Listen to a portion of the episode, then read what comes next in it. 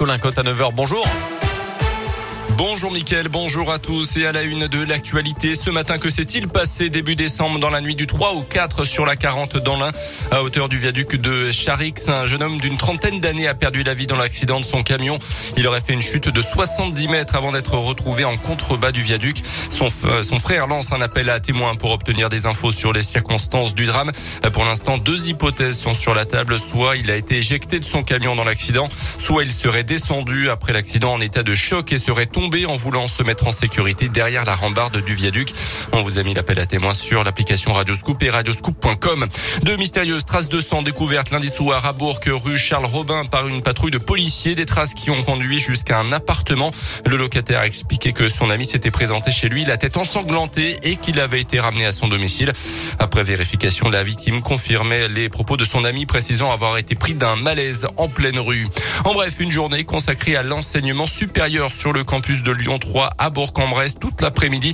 Deux conférences sont notamment prévues autour des formations en alternance et des licences de droit et gestion. Plus de 500 000 cas positifs au Covid en 24 heures. Nouveau triste record en France hier.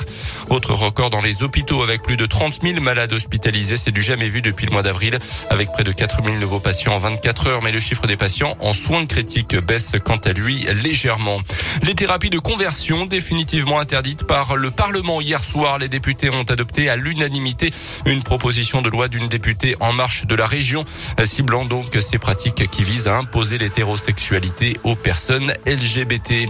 Des entreprises locales qui innovent contre le Covid. Cette semaine, on vous présente 5 sociétés d'Auvergne-Rhône-Alpes. Leur particularité, la crise leur a donné de bonnes idées. 3e épisode donc aujourd'hui avec Lod Protect. Cette entreprise basée près de Lyon a inventé une lumière qui désinfecte l'air. La technologie s'appelle Lode Air. L-O-D comme lumière ou désinfection.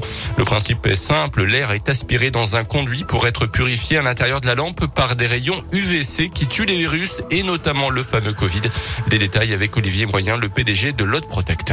Les UVA et les UVB traversent la couche d'ozone, on les connaît déjà, c'est ce qui nous permet de bronzer. Les UVC en revanche sont bloqués à 100% par la couche d'ozone. Les virus, les bactéries ne sont pas habitués à ces UV de gamme C, et quand on peut les mettre en présence de ces UVC, on va venir finalement casser la double hélice d'ARN ou d'ADN des virus et des bactéries, sauf que là ils sont contenus dans la lampe, donc il n'y a pas de risque pour les gens, c'est naturel, c'est pas chimique. Par contre, c'est extrêmement puissant puisque c'est obligatoire dans le traitement de l'eau, c'est obligatoire pour désinfecter les blocs opératoires par exemple. La lumière est produite par des lampes de type LED, elle utilise donc peu d'énergie, plus de 10 000 commandes ont déjà été faites, 10 000 autres sont en cours de réalisation.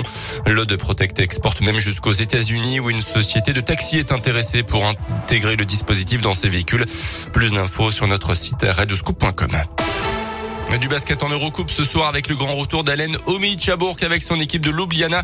Alen Omić qui a marqué l'histoire du club récent la saison dernière. JL Bourg Ljubljana, c'est à 20h. Un match à suivre en direct et en intégralité sur notre web radio JL Bourg. Et puis en tennis, c'est terminé pour les Français à Melbourne à l'Open d'Australie après Gaël Monfils hier après-midi.